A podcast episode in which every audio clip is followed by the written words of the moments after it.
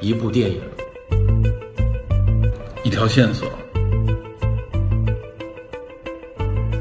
带您探寻电影中的科学与知识内核。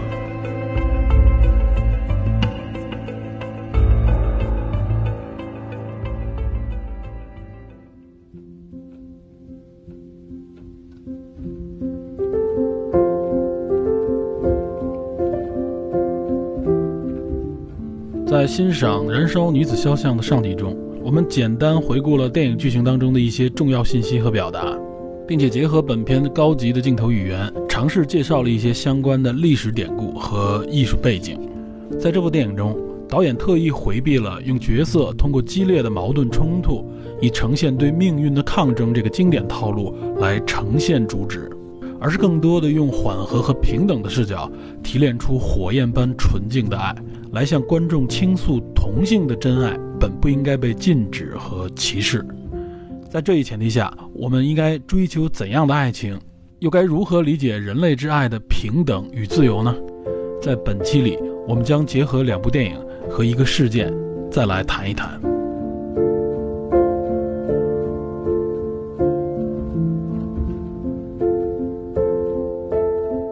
然后这爱情，我觉得也分两个层面。就是首先我们能直观的看到的一个层面，就是女性与女性之间的这个爱情，嗯，后来包括有女权的这种表达，女女女性的这个情感方面的这种表露，对吧？这个我觉得说的非常的直白直接了，女性与对和女性之爱嘛，这种爱，刚用刚才我们的艺术这个角度来说，它不仅仅只是男女之间的，啊，过去我们能看到的基本都是就是一个男的艺术家、雕塑家，就比如罗丹的那个影片，对吧？也是法国影片嘛，我记得。爱上他自己的这个模特，对吧？这个非常正常，很多名著后边都引出这样的故事来。伊莎贝尔·阿加尼的《罗丹的情人》吧，应该是对。除了这部影片以外，包括很多，他都引出这样的故事，比如通过一个名著表述他背后啊，这个艺术创作者创作这个艺术作品的时候，后边所经历的故事，包括音乐作品里面都有类似的这个表达，但都主要是男性对女性的，而且尤其是作为这个艺术创作者啊，就是主导者是男性。那么被艺术表达的这个对象呢是个女性，嗯，所以在这部影片和他们大不同的一点就是说，它它是一个女性对女性的这种呃观察，女性和对女性的这种情感的这种交流，在电影中它呈现的是一个比较平等的状态。对，其实我原来就对这就不太理解，你知道吗？啊，这很正常。这个原来我们接触少，了解的少，都是几几十年前吧。几十年前，我我我我上学的时候，哇塞，别这么说，几十年前你有多大呀？也就是说一二十年前吧，对吧？啊，反正我操，别提多别提多大了，别提多大了。就是当时上学的时候，我身边是有这样群体的。我有一个同学是这样的，嗯，但是我们当时就是我当时对他是呃怎么讲，能接受不能理解。我不知道我这个描述你能不能能不能懂。我不太明白，当时只懂什么呀，是吧？甭甭，当时现在也懂得不多，因为在我的潜意识中，两性不管是同性或者是异性，它总归是有一个占主导，或者说一个稍微强势一点，一个弱势一点的。嗯，但是通过看这部影片，我发现好像并不都是这样，所以这个我觉得是很难得，也很高级，确实是给我们拓展了很多方向。拓展了很多新的东西。哎，你说这个拓展特别对，就是我们原来也说过嘛，就是我们怎么样提高我们的认知嘛，就是我们必须要见识过才可以。对。但是我我们你想，我们能够看到的女性同性之之爱的影片，一是其实现在慢慢多起来了，但是我们确实感兴趣的比较少，而且它往往表现出来的这个东西呢又很复杂，它给你很多信息。对。嗯，所以我们能够注意到的，或者说能能理解的东西呢，相对来说是有限的。对吧？尤其对这些东西，对对这个题材怎么说呢？呃，大家的兴趣可能确实是不是特别关心这个群体的话，真的兴趣不是特别大。包括甚至有些女性也是如此啊。就是说，女很多女性对女性同性恋的这方面的话题并不感冒。我相信，我相信我们站在一个站在一个我们的角度，我们可能对男性同性恋的很多这个影片也是不不太 care 的，对吧？因为我们毕竟不是一个群体，所以我不不太关注这方面的内容。嗯。就是说，其实向大家世人吧，向世人揭示了他们这个群体的一种状态，一种状态。对，它并不能代表所有，呃，或者说代表了很多人的一种心境，对吧？这个这个相爱的过程，这就是一个很正常的相爱过程。所以，我认为它不仅仅是一个同性之爱的角度，你把它放在异性里边，或者说你把它放在男性对男性、男女之间完全都成立，这个过程一点也不突兀。所以这就是给告诉大家，这种情感是建立在一个什么基础上呢？就超越一下这个所谓的是不是同性恋，它可能就建立在一个人性的基础上。我觉得它某种程度上是表述这种爱的这种这种呈现啊，不要大家一开始就框定到说必须是如何如何，必须是什么样对什么样的才会有如此的情感，而是更自然的一种呈现，对吧？我觉得它有一个这样的一层含义。对。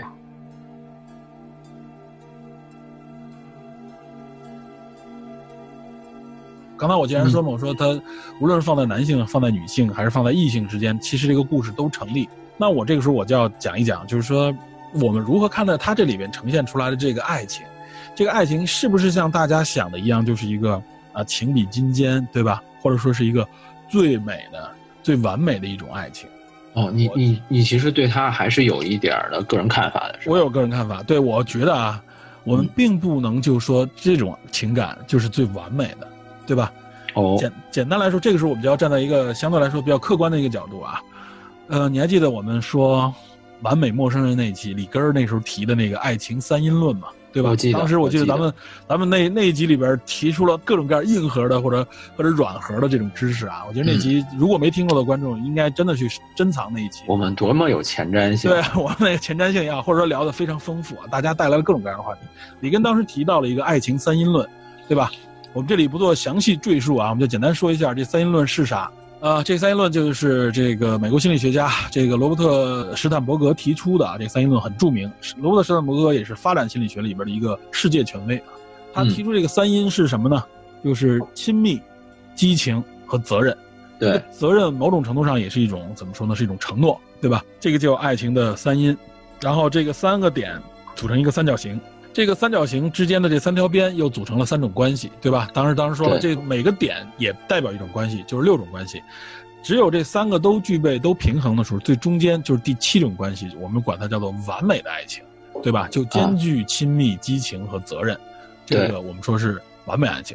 但我们看这部影片所呈现出来的爱情，我觉得它就按爱情三因论的角度来看，也能告诉大家，它不是一个完美的爱情。对吧？你认为他缺少了什么呢？他缺少的实际上很简单嘛，就是就是责任嘛，对吧？啊，我觉得是这样，就是因为咱们上期谈的是婚姻的状态，嗯，虽然是爱情，但它实际上它体，尤其是咱们因为上回是以家庭这个角度去切入的嘛，所以它其实是两个双方长时间相处以后形成的一种比较固定的状态。对他相爱的这个过程是很美的。对，但是这个电影其实两个人还没有进入婚姻状态。对，没有进入婚姻状态，所以说这一点它呈现出来是什么？呃，进入到婚姻里边来，他才能够完成这个责任嘛，对吧？对，这个责任，所以我们管它叫完美式的爱情。所以它其实是责任上一方面是不太能说得通的。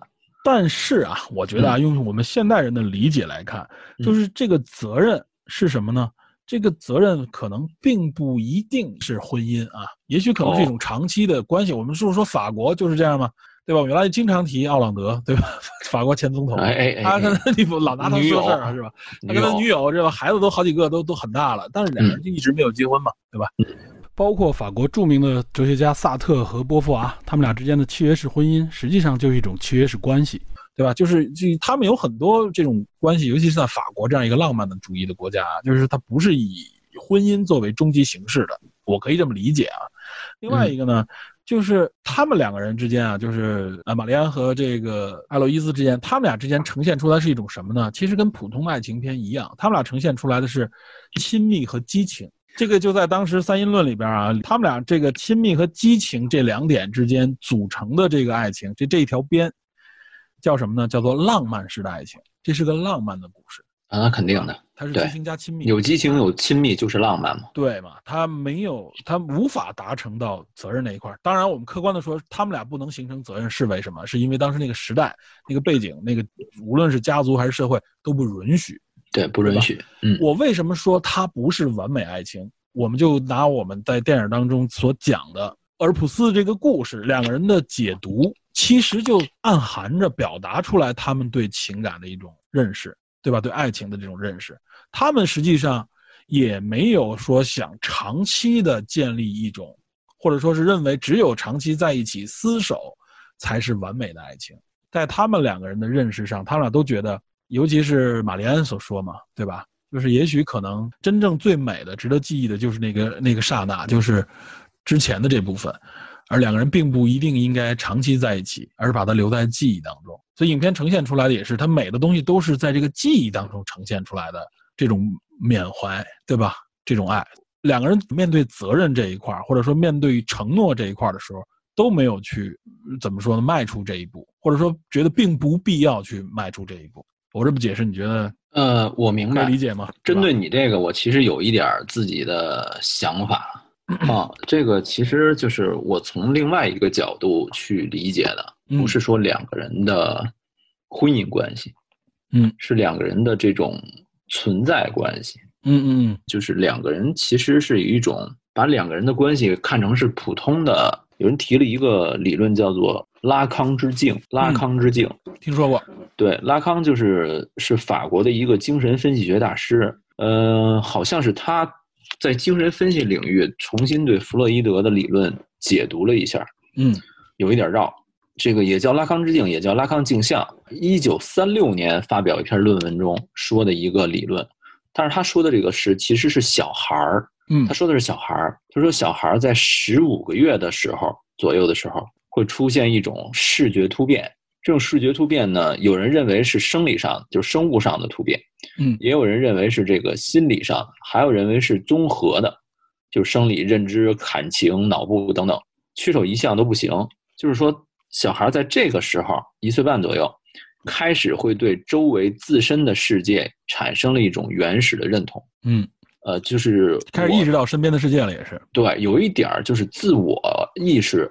混搭着对外意识的这么一种一种一种混合体反馈所建立起自己，对对对，好像是有这么一个东西。小孩其实是自己认为自己属于母体的一部分，但是在这段时间之后，他认为自己跟母亲之间是有一种独立的个体了，是被分开了，开始切割这个关系了。对，这个时候会带来最原始的一种痛苦的感觉，所以这种跟母亲之间心理和身身体上自我分离的状态的这种痛苦。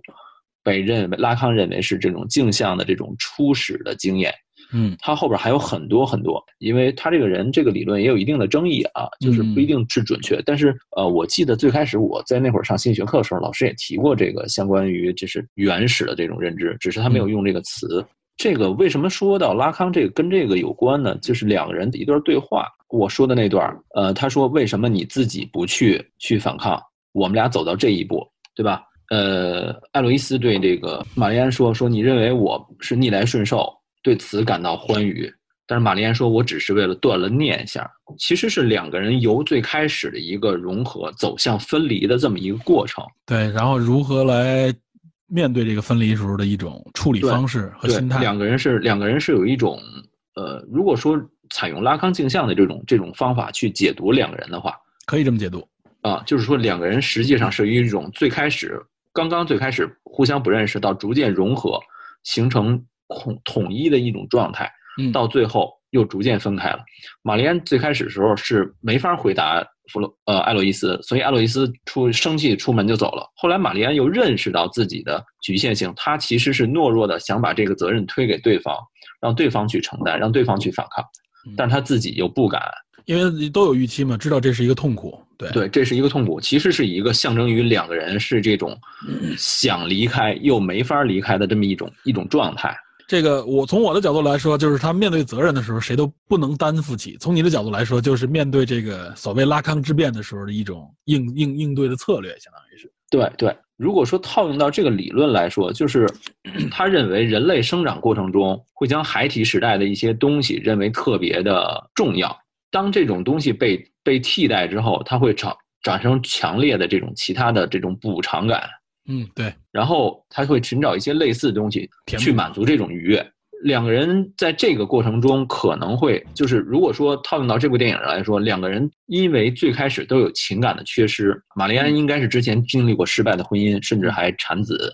而艾洛伊斯本人是精神空虚的一种状态，对他完全是原来是一片空白嘛，对他完全不想接受这个婚姻，但是他又不得不接受，所以两个人基于这种彼此的需求结合到一起，产生了一种非常美好的状态。但是这个状态能不能持久，可能并不一定。像你说的，只是说两个人有这种情感需求，但是这个情感未来真的，如果说假如说当时条件允许，两个人发展成真正的婚姻的话，那么这个东西能不能长久，可能还要更多的两个人自己去慢慢的去面对。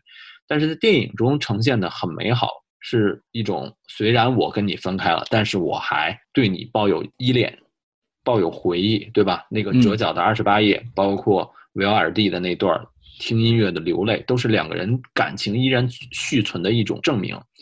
这个也有一个现实的。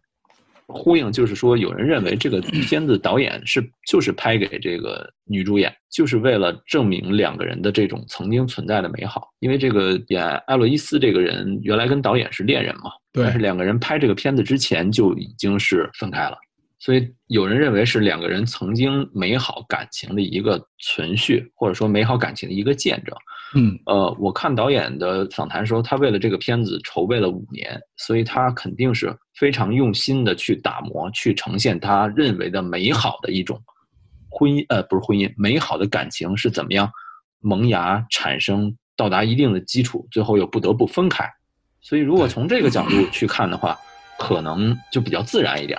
不过我们像的，我们想的这种理想主义，就是说两个人是不是真的能到一起，不一定。可能导演并不是真的想探讨这方面，他可能只是想描述他自己曾经一段美好的感情。我们看待这一点的时候啊，就可以跳跃出同性的这个角度了，对，完全就只看爱情这一块所以它这块实际上是一个非常容易理解，或者说是一个普遍存在的一个情感问题，对吧？嗯。这个问题去，我们可以用最俗气的一种，我不能说俗气啊，或者说我们比较熟知的一种表达，我们的古诗当中就有了，古诗词当中，哪一段？呃，我说出来这个应该大家都很熟了，是吧？两情若是长久时，对吧？又岂在朝朝暮暮。他前半句就是你要说曾经沧海难为水呢。对啊，不，他前面就是柔情似水，佳期如梦，对吧？忍顾鹊桥归路，这说的就是怎么说牛郎织女这个相会啊？他们是一多少年一次来的？对，我说这个我都忘了，七夕相会嘛，对吧？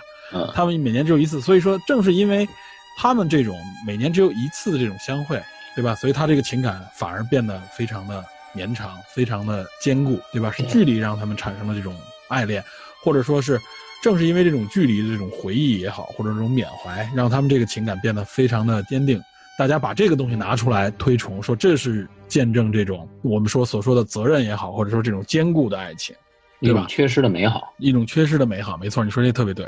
呃，所以我们看这里边，它其实表示的也是，就是大家注定知道要分开，要彼此告别，对吧？这就是一种缺失的一种美。嗯，从艺术家的角度来看，就只有这种缺失才能是最美的，对吧？他们认知或者说他们认为的解读的。他们觉得这种缺失是最美的。两个人真的如果生活在一起，比如说他们对抗这个世界，能不能够达到一个完美的爱情？我觉得这个完全就是一个问号，对吧？很多人会觉得应该可能很难。这个我觉得是这样，就是你你不能拿同性的跟异性的做一个区别对待，对吧？对，完全一致。我说的这里边就是完全一致，就是大家面对的问题完全一致。对，因为异性我们都不能保证说完美的爱情到处都是。对吧？因为他组建家庭没有任何压力，对吧？他各方面的支持也都是很正向的，所以在这种情况下都没法持续起来，都很难，对吧？所以我们没法苛求同性的婚姻，或者是同性爱恋也有类似的这种，对。所以我说，这这个是这个实际上是我们面看待情感的时候，这是一个很正常的现象，也只有这样才能够适合电影的这种塑造，在一个两三个小时时间里边，给你一个刻骨铭心的对爱情的一种记忆。对吧？相关的影片，我觉得其实也有很多。我们我我能够想到的啊，简单一想，我能想到的，我觉得有两部影片跟这完全对应。你说，首先有一部啊，这个前两年的，应该是一几年，反正也是一个同性的影片，是男性的，对吧？那影片我现在没看过，但我知道的意思。哎，没错，就是情啊，是是情以你的名字呼唤我，还是情以我的名字呼唤你？我都我都没确认啊，你知道吧？那情以你的名字呼唤我，那谁？甜茶演的吗？甜茶和那个谁吗？甜茶和那个艾米·汉默演的吗？Call me by your name。对，Call me by your name。对，没错，没错，没错。这他这个说的那个故事啊，我大概了解也是，就在一个假期嘛，对吧？嗯，对。然后他遇到这个实习的这个研究生甜茶遇到了他，然后两个人在这个。过程当中，一开始是啊彼此回避啊，甚至呃，甜茶有点拒绝那种啊，好像他特别喜欢和迷恋这个人的那种情感似的。哎，慢慢发现他实际上他不应该去拒绝，两个人走到一起。但最后呢，都知道这个假期一结束，对艾米汉默他就要离开嘛，对吧？然后所以他两个人就是最后不得不告别。有人也拿这部影片和《燃烧女子的肖像》来对比，对吧？说《燃烧女子肖像》比这个比这个《请以你的名字呼唤我》。呃，要高级，但我觉得这块怎么说呢？某种角度上，从艺术表达上，也许可能它有高明之处，但是我觉得他们说的故事实际上是完完全全一致的，类似的，嗯，完全类似。短暂时间，大家都知道，会不会有？因为大家知道这么一个短暂时间的呃这个过程，我想问啊，就是说会不会因为知道有一个有局限性呢？我们就打个比方说，我就给你一个是固定的时间。在这个固定时间里边，他们可能更希望能燃烧起更更激情的火焰，对吧？更怎么说，色彩更斑斓的这种火焰，能够给自己留下更深的印象。听着像命题作文啊！对啊，有没有这种感觉？如果说长时间生活在一起，一方面可能也不会有一种患得患失的那种感觉，对吧？嗯。因为大家都知道要失去可能会有一种紧迫感，所以对于这两个故事来说，我觉得完全对应就是大家知道有这种紧迫感的时情况下，这个女画家也好，或者说包括这个爱丽丝知道他是画家画像的时候，就知道这个画作完成，他就该告别了，还鼓励他去完成，因为鼓励他完成的过程，她彼彼此才能更走近嘛，对吧？这不就是一个 明摆着就是我们要走向终结的这么一个爱情的故事嘛？两个人选择了给对方留点美好的回忆嘛？哎，那最后出门之前。跟他相拥之后，有一个艾洛尼斯直接呼唤他回头嘛，就是为了留下那个美好的瞬间。对。然后另外一部我想到的影片啊，也是我非常喜欢的一部影片。嗯。呃，跟这个不完全一样，但是我认为是其中这个情感是可以对应的，就是《廊桥遗梦》。哦。对吧？《廊桥遗梦》这个咱们东木老爷当时，对他当时和这个谁，梅里尔·斯特里普啊，对吧？梅以奥斯卡专业户嘛。这个《廊桥遗梦》这个爱情故事，可以我记得当时这个电影出来以后啊，也是在文化圈或者也好，或者在社会上引起很大的话题，大家很多人在聊。他当时就是给人创造一种这种啊，我才这么完美的爱情的回忆，就是因为两个人在很短暂的时间里面，甚至有一种禁忌之恋的感觉。但是最后呢，这个谁，摄影师东木他必须要走的时候，问他你问这个梅姨跟不跟他一起走，对吧？梅姨最终选择了留在家里边，对吧？呃，某种程度上来说，他们也有那种刹那永恒的感觉。然后最后最感人，实际上是梅姨已经老了嘛。他发现这个呃东木的遗物的时候，然后梅姨也去世了以后，把这个遗物给她自己的孩子，两个孩子看到这一块，慢慢去解谜，看到这个情感的时候，那段我觉得是最最感人的嘛。这个东木实际上就一直珍藏着梅姨给他，他给梅姨当时拍的这个照片，对吧？而且这个梅姨也一直珍藏着东木当时给他的那个。项链对吧？嗯，呃，应该是东木一直拿着梅姨给他那个十字架那个项链，对吧？就是也有信物，我有点记不清了，说实话。对，记不清了。对，但是他也有那个信物，也有一个刹那的永恒。就两个人一开始慢慢走到一起，懵懵懂懂感受到的那个爱情，最后呢，没有拒绝掉这个压力也好，或者是禁忌也好，两个人还是激情燃烧。对吧？燃烧之后很快就要离开，因为知道，因为梅姨的这个时间是她的家人，因为她两个她的孩子跟她的丈夫一起去参加那个活动嘛，然后他们那活动在那个马马赛吧，好像反正就是表演赛什么之类的，然后他们要回来，就那么一短短的时间，在这个时间之内，他他面对这个情感如何处理，对吧？两个人都知道要告别，我觉得所以说从这个角度上来看，和这部电影，包括《情 谊你的名字呼唤我》之类的这个电影，是完全对应的。我们从这里也能看啊，这一个男性、男性同性的、女性同性的和异性之间的这个爱恋，他们讲述的这个爱情故事实际上都是一样的，在于我们说那个三因论里边说的，它都是浪漫的爱情嘛，对吧？但它并不是最完美的爱情，它只是浪漫的爱情。但是也正是这个浪漫的爱情，能够激发出更多的文艺创作和作品当中来。我们如果冷静的来看待这部影片啊，它描述的也仍然是这样的一个传统的爱情故事。对吧？嗯，其实还可以推荐几部影片，比如说，呃，咱们社里边口碑非常好的《卡罗尔》啊，《卡罗尔》没错，《卡罗尔》说的是同性嘛？那个那个谁？对，呃，大魔王和那个谁演的嘛？呃，鲁尼马拉吧？对对对，啊，这形象上也很好。另外，我觉得啊，这个影片，呃，咱们回归到女性同性这个角度啊。因为咱咱咱们本身也不是，咱也没法说。但是我觉得我们我们我们说的不对啊。对我们我们只能说我们的一个角度啊，我的理解，我觉得这个影片还有一个欠缺之点啊，哦我，认为不足的地方。你说刚才我们说的是他这个爱情并不完美，但这并不是他的不足，这只是说他表达的这一个故事。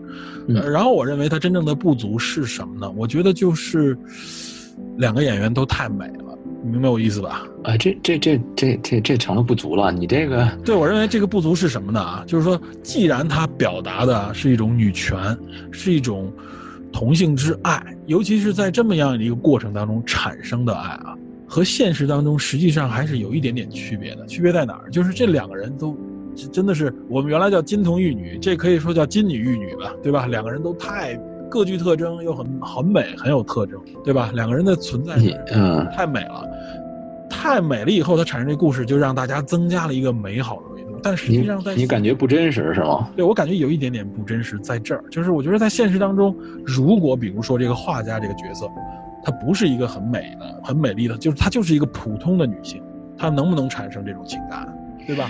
我觉得这个产生情感，观众爱不爱看啊？这个角度还是多少有点以貌来评价了。实话说，呃，我我能理解啊，就是可以双方双双就是两个角度来看嘛，就是说，当然很完美的两个女性走到一起，这个无论说是赏心悦目也好，或者说是大家接受一个故事来说，都是非常顺畅的。但我是觉得，其实导演可以再大胆一点，他可以完全找一个形象气质没有那么好的一个比较普通的路人的这种对，就有点路人像的这个感觉，甚至，呃，当然了，他可能为了像你说，他他推送这种平等的感觉，两个人从身形上面啊，从特征上面，一是啊、一个黑发啊浓眉，另外一个金发，完全不同，但是身高体型又很类似，都很俊美，是这样的一个角度。那那完完全是不是可以改变一下？比如说，画家的不是一个完美的女性，身材上可能跟那谁也没法比，然后相貌上也是很路人，然后能不能产生这样的情感？当然，我这我这种想法就显得就更就脱离人家这种浪漫主义，或者说是这种这种表达的或这意境了，对吧？我我我觉得可能就是呃，导演会选择比较熟悉的人去合作，对，然后他对那个像哈内尔本来也是他原来的恋人嘛，对吧？所以对，就比如说我们我们说什么呢？艾洛伊斯这个演员固定了，那玛丽安这个角色，这个画家这个角色，我们是不是可以更大胆一点呢？对吧？嗯，当然我这个话我这个目的性太强了，当然我这个，，我而且而且，如果要是有一定的明显的落差的话，虽然感觉上是爱情的说服力会更强，但是嗯平等的这个感觉就哎下来了。就就被削弱了，对，对，所以这个它时刻体现的这种平等，不光是玛丽安和艾洛伊斯，包括那个女仆，嗯，你看镜头下，他们三个人在厨房的时候都是等分镜头的。就是我的意思是说，它实际上呈现的这种东西非常的平等，它不仅仅是因为他的身份，甚至他的外表，它始终是以一种很客观的角度去呈现平等的这种概念。你知道我最后为什么提这么一点啊？我嗯提这一点其实还要引一个小话题，啊，你一个说，非常热的一个呃前一段时间非常热的一个国内的一个社会话题，引发了这个网络上震荡的一个话题。我认为和这个里边有一个小细微的联联系，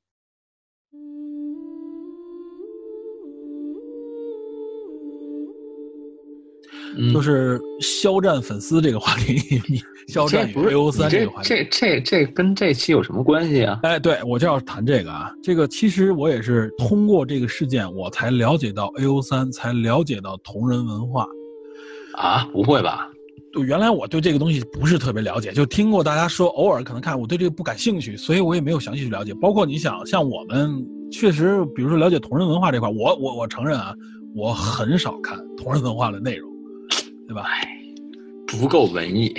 不够文艺啊，对，可以说不够文艺。其实我也不了解。我通过这件事，首先我先我才发现这是一个绝对不可小视的啊，非常庞大的一个群体，甚至我们不能再以一种边缘群体的角度来描述他们了，对吧？嗯嗯我们抛开肖战这个，就是说这种饭圈文化啊，我只是说 A O 三这里引发出来的同人文化，同人文化里面呢，尤其是，呃，同人文化里边展现出来，在 A O 三上展现出来的，就是关于同性爱恋之类的这个话题。我为什么这么联系啊？那个小小的链接点是什么呢？就是这个双女主的形象非常甚至完美的这种形象组合，让我联想到了同人文化当中关于同性 CP 这个形象组合啊搭配上面的这么一个特点。然后通过这一点，我觉得我需要了解一下同人文化当中这个领域。首先，同人文化其实说的不是原来我甚至有一种偏见，我说同人文化是不是就必须要呃把这个角色抽出来，让他们形成爱恋这种这种好好像有点有点有点扭曲的这种关系？不是这样，同人其实就指的是在原著的基础上啊，对吧？提炼出来那个角色，这个然后粉丝也好，或者说是爱好者也好，再加工形成再次创作的一个文化的这种这种类型，都叫同人文化。对这个以前哪期咱们聊玛丽苏这个词的时候，我提过呀，提过，对对。但是 但是现在啊，嗯，无论是 A O 三还是同人文化，更多的把大家引向什么呢？其实更多的就是一些，尤其是女性视角下的一些同性爱恋的内容。我为什么说 A O 三？A O 三你应该知道吧？我知道啊，它就是 Archive Archive Archive 啊，对 Archive of One。呃，就说就是我们自己的档案啊，它后边是 of our own 三个 O 嘛，所以它叫 A O 三，知道吧？我是因为这件事情我才去了解，然后原来我都不知道，嗯，我以为是什么什么 H of 什么什么 three 什么之类的呢，知道吧？然后才知道是是这样的一个意思。然后 A O 三，我记得他这个组建者也说，他说我们原来只是呈现各种各样的这种文艺作品啊，更多的是同人文化的作品引涌入进来。然后他没没想到呢，他成为了，就是说这是当初他们设立的时候没有想到的，他更多的是成为了这种同性的这种呃内容创作啊，这种同性同人文化的内容的一个基地。他应该是好像是零八年、零九年开始的，而且 A O 三已经还获得了，确实获得了是雨果奖吧，是吧？就 A O 三是雨果奖的一个最佳贡献奖，最佳贡献奖，对，它不是文作品奖啊，它是一个作品奖。奖励的是它这个组织，这个组织的形成其实也是挺曲折的，就是因为原来大家在线上存储各方面，就是大家自己的一些，或者说是一些个人的也好，或者说是自己创造的一些内容，但好像据说是原来这个平台，这个平台突然就消失了，删除了大量的这个作品，所以 A O 三的这些组织者们在那个时候决定说，我们自己组建一个。这样的网在线的一个非公立的非非公这个就是公益组织的这么一个平台，非公立性的，它上面没有任何广告，也没有任何收益，完全靠啊用户粉丝的这个捐款。它组织这么一个平台，让更多的人把自己的创作的这种作品，因为普通人创作作品实际上更多的就是在就是所谓同人文化嘛，就是在原有的这个啊这个作品上面基础来做再创作，叫二次创作。嗯，它成了这么一个地方，就是里边据说有五百五十万件作品以上啊。它这里边大量的就是说，他也没想到，就是更多的是这种同性方向的啊，这种我们所说的这种，他们叫什么？在那个在这事件里面，甚至管这叫什么小黄文什么之类的，同性的。哇，这个不是 CP 之类的，是很多都不是。对，很多不是啊。我只是说，在他说没想到这方面成长的非常迅速，形成了非常大的影响，在这个圈子里面。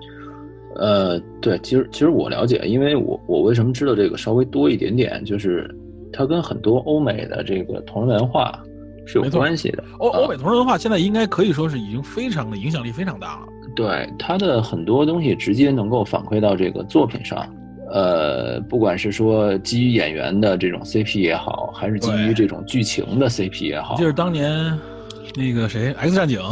对法沙和那个谁的时候，他当时电视采访里面，对医美在采访里边就直接引用这个开车嘛，啊对同人爱好里边的很多剧情，让他们俩去表述了。对，大家面对这个东西时候，看待时候已经非常的，它是油了一身。对，它是一种现实文化的。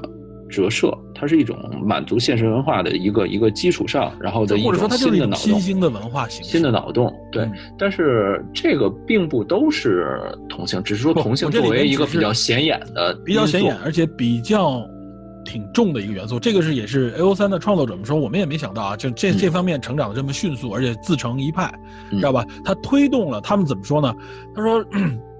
实际上是很多人推动了，在这个基础上推动了，甚至有女权色彩也好，或者说很多文艺创作这方面的，嗯呃，立场或者说是内容。嗯，这个 O 三实际上是得到了很多的这种支持嘛，都是粉丝的这种贡献，甚至还有演员的支持。对啊，演员的贡献是。对我看采访凯特大魔王和这个多尼马拉，咱们刚才说的那个凯罗。他们俩有大量的那种授权，就授权这些粉丝使用那个他们的作品，呃，使用他们的人名去做一些可能是商业上或者是其他的一些一些应就是你可以去用，对他，他每年他们要签授权，这个非常有意思啊。这个如果说这个版权所有者如果不开放的话，你用起来这就涉嫌违法。因为 A O 三虽然说没有任何限制，但它有一条就是你不能违法。啊，对对，就是就是，如果你要是商用的话，你肯定要有授权嘛。对，你要不是商用，可能就就没事儿啊。而这里边 A O 三作品的开发人员说，在网站设计的时候，他们并没有意识到啊，就是说女性主义啊，他们叫女性主义人机互动啊。知道吧？哪个机？就是，这个机器的机。他说：“他说我们并没有想到在这方面的这个发展非常迅速。说我们这个网站已经成为实践女性主义人机互动的一个现实案例了啊，知道吧？女尤其是女性主义视角，知道吧？嗯呃，这里边就是有我一些原来的我的一些，甚至带有我自己的一些偏见啊。就是我觉得女性，尤其是很多那类同人文的爱好者们是女性，对吧？”他们喜欢看这个 CP 的这种组合，甚至有一些这种 CP 的演绎。呃，我这里为什么这么说呢？就是说这部电影首先给人感觉啊，其实也是两个很完美的形象在一起的这种感觉，就和这个这方面的同人文有一点点感觉是对应的。无论说是这种爱情也好，或者是激情的描写都有，对吧？在这个影片里边，它有很有情趣的这种描写。有有。它这个我觉得就和怎么说同人文当中这部分内容是接壤了，已经对应上了。这我也是看到有些人在相关的话题上面里边提及，然后我才意识到，我才通过这些东西的折射，包括这部电影，包括 A O 三的这个事件，我才能理解一部分他们在表达的是什么。你看肖战这个事件啊，就是他们一开始攻击所谓的这些同人文化，说的一点就是说，你拿这些东西说白了是一些色情，他们说的是，他们认为是不屑或者不耻的一种色情，对吧？咱们先抛开这个现代事件，咱就说 A O 三上的文，嗯，并不是所有的文章都有色情这个肯定是这样。对，包括之前所谓的那个网上扒出那张图，说多少多少比例是多少多少，那张图好像也是假的。对，就是我觉得这些都，其实我觉得这些都不重要，这里面就带有一种偏见，包括我一开始的视角，就是你看，我们看我们所有的，包括我们刚才之前说。说的这些作品，文艺作品里面，关于男女主角啊，男女主角的这个嗯激情的描写应该很多吧，对吧？我们看过的各种文艺作品，包括奥斯卡上获奖的作品里边，这种描写从来不回避，我们已经习以为常了。我们觉得这些是正常的描写。那么，为什么这些同人文化里边的这一部分内容，或者说是这个电影里边这部分内容的描写，如果不像这部影片呈现出来这么唯美的东西的时候，大家会觉得它是一种？色情文学啊，啊，甚至是觉得比色情文学还要再拐拐个弯的那种感觉，就是建立，我认为是建立在一个偏见的基础上。如果我们把它换成一个，换成一个男女主角，你可能觉得这就是一个正常的文艺作品，创作里面经常会有这样的内容，就是有关这种这个相互爱恋啊、激情的。慢慢的这种描写，不是咱咱们这么说啊，同人文本身它的存在，并不以异性或者同性，甚至跨性别、跨物种，嗯，因为它涉及到很多科幻题材，对，呃，等等等等，只是引入其中这一部分啊，大家一定记住，这不是对，这不是同人文化，这不是标志，这不是标志，对，它的本质是什么呢？它的本质是说是一种我们基于现实的一种个人创作脑洞的改编，对。啊，这个改编可以你大规模的去发挥你的想象力，没有人会对你进行指摘。为什么说 A O 三上面它有一个规矩，就是说，你如果认可这个网站的话，你要符合上面的相关的法律，你要设置不同年龄的限制。有些文章是有，对它文章是有限制的，你不同不到这个年龄你是不能看的，就是你自己要类似于 P G 十三的这种要求，对，它要提示。对它有提示，就是作者在发布的时候，它有提示。对它有那种全年龄段加大众级的嘛，有辅导级的，也有限制级的，对吧？还有成人级的嘛，其实。对，所以这些东西其实是一个很规则很分明的东西。咱们抛开这件事情不说，我们很多时候了解某一个群体或者某一个圈子、某一个文化现象，往往是一种猎奇的眼光去看的。嗯，猎奇往往容易带有误导、偏见、偏见。对。呃，为什么我知道这个圈的存在？我我偶尔看过一些他们的脑洞，大量的同人群体。为什么呢？一科幻，二美漫，太多太多。奇幻也非常多嘛，同人文章对非常非常多。谁跟谁是 CP，谁跟谁是 CP，偶尔他们的 CP 之间还会互相掐，这个都很正常。嗯，这是一个。呃，欧美同号或者同人圈的一个特有的现象，或者说集中展现的现象，这个我觉得无所谓，这是圈子里的事情。你知道我这里边为什么说我真的是因为肖战这个事情，我才真正了解了这个群体，啊一看就而且我了解的不不看美漫你就啊，是，呃不，这美漫跟这个我觉得还有区别。没有没有我是是是是很很多很多美漫在这这个同人都在这里边有嘛，太多了太多了对，嗯包括我们现在知道所有的基本的这个同人衍生都有。我认为啊，它就是比我们原来说的这些漫画啊，呃，英雄漫画也好，或者日漫、美漫的这个文化啊，那些已经是完全纯主流了。但我认为嗯下一个主流可能就是，不管我们认不认知，不管我们接不接受啊，同人文化就是可能是他们就要走到这个主流的环境当中来，这是社会现实。这个我们如果平等的来看，他们描述的内容其实和我们原来的区隔在哪儿，就是因为角色的立场跟原来的设定不一样，对吧？这里面就哦出现了有呃女性之间、男性之间，是吧？它甚至还有一些，比如说多元的一些这种元素。那我给我们带来突兀感带来的觉得不适感的那个内容是内核是什么呢？说白了就是我们的那些偏见，我们不认可这些 LGBTQ 群体，对吧？啊，他们之间的这些情感，他们之间的这些表述，他们之间的这些想象，被我们直接否定了。啊，所以对，这这就是固有观念嘛。对我们为什么今天我提到这个，说了一句 A O 三，我是觉得就是其实通过这些东西，我们间接的要应该去理解和了解这些东西。嗯，就像我们看这部影片里面所展现出来的，这个女性与女性之间，她们当时的选择就只有就默默的离开，对吧？没有别的选择。嗯那么直到可能是二十世纪，二十世纪初都不行，直到二十世纪中叶才开始慢慢大家随着人权运动，对吧？平权运动。这个女性之类的 LGBT 群体才慢慢的呈现出来，才慢慢的走向这个平权运动的这个舞台上面。然后直到二十一世纪目前啊，对吧？无论说是女权也好，或者是平权也好，或者 LGBT 群体，他们之间代表的一些权利内容，或者说他们的一些思想，才被更多的人接受。对，其实至今还是有争议。这不管有争议啊，包括你嗯像比如说允许同性婚姻这一点啊，这个还嗯不是说全部的世界上全部国家接受的，很多国家都不接受这个目前都是在慢慢的，呃大家在逐渐接受、了解吧。对，所以我觉得就是说这部影片在这里边，它就嗯呈现出了一个很重要的意义。我觉得应该有更多的不理解，或者说更多的对这东西嗤之以鼻的人看一下。看一下的目的不是让你啊、让你觉得你要认同，或者说是你要成为他们，而是你嗯应该理解和你应该能够认识他们，对吧？对，先知道，然后接触，慢慢了解，你再决定你的看法。甚至说开一点，至于选择啊，我觉得包括甚至一些呃这个同性群体啊，他也有很多是说，他可能有的时候和女性在一起，有可能有的时候和男异性在一起，这也很正常。他不是说他是如果他是呃同性恋，他就永远必须是同性恋，他和异性之间接触又成为了禁忌，也不是这样的。他就是基于一种真实情感的选择。对，这个需要大家慢慢去理解、去了解、去接触吧，消除那种固有的偏见和恐惧。和恐惧，没错，是恐惧和隔阂，甚至认为大逆不道的是吧？甚至认为要讨伐的那些内容，对吧？又政治正确了哈。这个哇塞，这个怎么说呢？这个我们所谓的政治正确，有可能在很多地方是政治不正确的，知道吧？哎，你你说这个太危险了啊！哇塞，反正我的意思，我的我的我的意思是说，其实是这部影片的一些信息触发了我。嗯，然后你知道这个 A O 三这个角度是谁跟我说的吗？不就对，是啾啾跟我说嘿，我说什么来着？真的是他跟我说。毕竟是看美漫的孩子嘛。对他跟我一说，我立刻啊，我立刻懂了，而且我立刻很多原来的这个偏见就淡化了。哎，知道吧你还是要多了解这些。对我真的是应该多了解这，所以这是给我的一个触动啊。所以我觉得这个影片，当然了，我相信大家不要因为这个影片能引射到 A O 三，这是我的一个心路历程。但是我觉得大家通过这个影片应该了解一下同性之爱的这种正常性，对这种呃，不需要回避的这种正常性，对，就是你不要它就和普通爱情是一样的，你不要以异性异样的眼光去审视、去去批判，不要这样。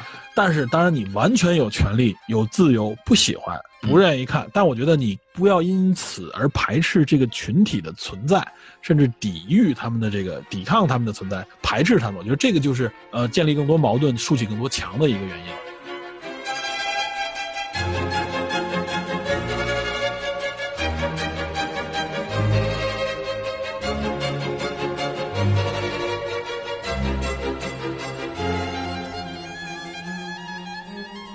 增长我们的见识之后，真的会让我们变得更平和。我们其实很多期内容绕回来说的，其实都是都是一件事儿，就是让我们大家消除偏见和歧视嘛，消除偏见，多去了解一些东西以后再做决定。对，它绝对不是说的某一方的强权。很多人在说这个时候啊，就是强权，不是男性强权，就是女性强权，或者说就是少数群体的强权，不是这样的。确实，在在这些权利的确认过程当中啊，包括倡导这些主义的人们在实施的过程当中，也有一些极端化的表达，也有一些极端化的理解，都有都有问题。那么应该怎么去做？其实是这个应该是也很简单。比如说啊，有些人是会说啊，这有些公司就应该接受，比如说更多的女性工作，更多的这是什么什么这个，甚至有有疾病的人，比如说有有有这个少数群体也好，或者说有有一些被歧视的疾病，他们因为不会传染，你应该让他们工作。那么，如果反过来要求也不太好。对你反过来要求的话，你成了另外一种强权，就是必须怎么怎么样，别人必须如何如何。对，这个其实是大家现在对呃这个群体的一种偏见的原因吧？对，这彼此偏见也是在这里产生。那边说你必须要接受我，这边说我凭什么？我就难道就没有自由？我用你的自由的方式来理解，那怎么这东西就？就变成了我不接受就是我坏，我接受了你们对我的强权，然后我我成了受害者了，对吧？任何一方的强势其实都不好，对，都不对。所以其实它是有一些处理方式的，比如说啊，就是嗯，比如我们为什么呼吁是政府呢？政府以补贴的形式，哎，比如说你少数群体，包括比如说残障人士，因为说我们不能歧视啊这些残障人士也好，或者说是少数群体，那我就强制要求你必须安排工作岗位的话。那这就直接导致程序本身的不正义了。那我们看现在政府的一些引导政策，它就规避了这种强制性，它反而是用一些鼓励啊，或者是用一些免税的方式，比如说你雇佣了残障人士，雇佣一些少数群体，政府就给予一些财税上的优惠啊，甚至一些激励。但这个选择权在于企业，企业是有这个自由的，企业自己来评估运营方面以及甚至包括社会口碑方面的成本。来做出认为对自己有利的选择，对吧？而不是强制你必须达到某些指标，这就是强权了，就是平均主义了。对，其实但说实话，现现实生活中往往是这种平均主义，双方都有曲解，双方在这个基础上就吵来吵去，因为某一个事件或者是某一个被安排的东西。对，其实不一定是双方某一方自己是直接的这种这种行使方，很有可能第三方力量介入。对你说，所以说说回到女权，说回到这个少数群体的时候，就双方这个反对这些东西，有反女权嘛？这个反对少数群体的，他们就觉得你们是要强加给我，然后那边又觉得你们就是站在男权或者说站在原来的这个基础上盘剥我们。其实这里面可能多少大家都有误解，对吧？所以我们更多的是，我觉得应该多看看这些作品，在交叉和交流的过程当中，触发出你对这件事情的一些更根本的理解。我就是被触发出来的，因为因为是你跟我推荐说咱们可以聊聊这部电影。然后我关注了这部电影以后，又和娃聊到了这个电影，是吧？他就随便提了几句，哎，就触发了我对这件事情的一个又一个新的认知。可能真的就仅属于我自己的啊，可能放到这儿并不合适。但是我觉得我是被间接能理解你说的这个方面，因为我是之前知道这个事情，也知道这个群体。对，我觉得你在这方面应该是。认认认知的比我深刻的应该是不是不是我就是我因为我经常看他们转的文，你知道吗？对对对，你你因为尤其是像美漫这个圈儿，实际上跟这个就涉及会很非常多 非常多。它其实也代表着一种啊大众的普通人的创作，对吧？二次创作这个才是关键，它是普通人创作的权利。对，没错没错，普通人创作的这么一种途径，表达的权利和途径。所以 A O 三它为什么这么重要？它为什么这么有价值？能获得。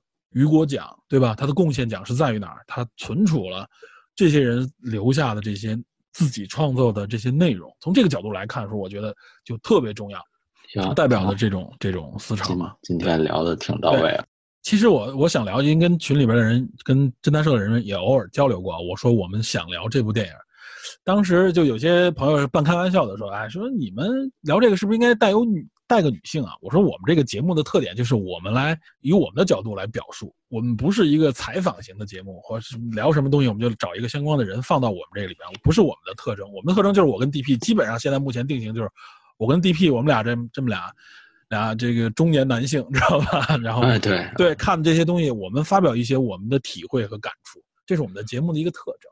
所以我们只能说是用我们的一些理解给大家提供一个思路，我们自己的看法。对，提供一个一个思路啊，就是大家不妨一听，呃，我们不是说要把别人的思路带到我们的节目里边来，所以这是我们可能保持我们的一个特征的一点。我们对对，但我们绝不是排斥别人的观点啊。对，但我们也不一定说的都准确，都对正确对，啊，我们只是提供一个佐料给大家。对提供的一种思路吧。嗯嗯对，咱们反复强调啊，但是嗯仍然我希望能够大家能有更深刻的一点的理解吧，无论对作品还是对评论。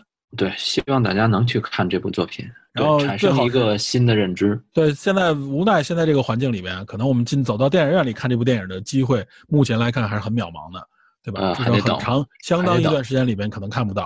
嗯那么，如果是大家实在忍耐不住啊，就网上有一些相关的资源也好，我建议大家一定要看高清版本的，对吧？呃，这个片子我提取是每秒钟一百二十帧，对，所以它还原的色彩也好，或者说层次感特别非常顺畅，非常丰富啊，尤其是看那种油画的感觉，非常爽。对，所以大家哎，如果能够看到，比如说什么四 K 版本啊，至少幺零八零 P 版本，那真的是太舒服了。对，嗯，所以如果影院会上映的话，那我们有机会也愿意走进电影院里边来欣赏这么一个另一种维度的艺术品。呃，影院我估计有悬条件，有条件吧，估计电影节行。电影节可以没错，咱们国内要说供应，估计可能性不大，哎是吧，对，还有有条件，需要有条件这。里边有很多包括政策啊，或者说文化方面的这个社会的条件啊，对吧？嗯嗯，所以大家还是能多关注这部影片，多关注这个群体，多关注它的这些后边所表达的一些内容。嗯，对对吧我最后再推荐一部影片啊，也是一哎部法国影片，叫《每分钟一百二十击》，哦，一百二十集这个很有名，也是类似话题。同性题材，而且同样有这部电影中的女主演阿德拉·哈内尔，哎，你们可以看这应该是几年前的，好像一八一七年的吧？一七年，一七年的，对嗯，我知道这部影片，但我没看。电影。对，但是说实话，就是说同性题材我不是特感兴趣，所以我看的非常少。包括像啊《青衣青衣我的名字呼唤你》啊，《青衣你的名字呼唤我》。名字呼唤我，对对，《就是青衣你的名字呼唤我》这电影我没看过，我只是了解了一下这部电影的梗概。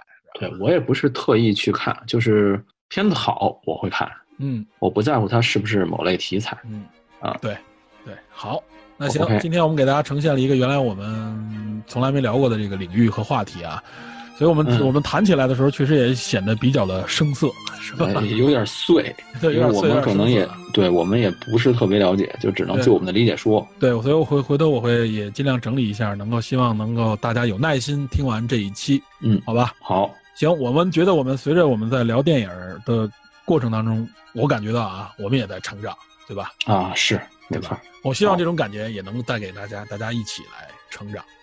哎呀呵，说的好好高大上又拔高了一下，是吧？啊！行，那行，今天时间也不晚了，也是周末啊，嗯，今天就先聊到这里，感谢大家收听，我们下期节目再见，拜拜。拜拜。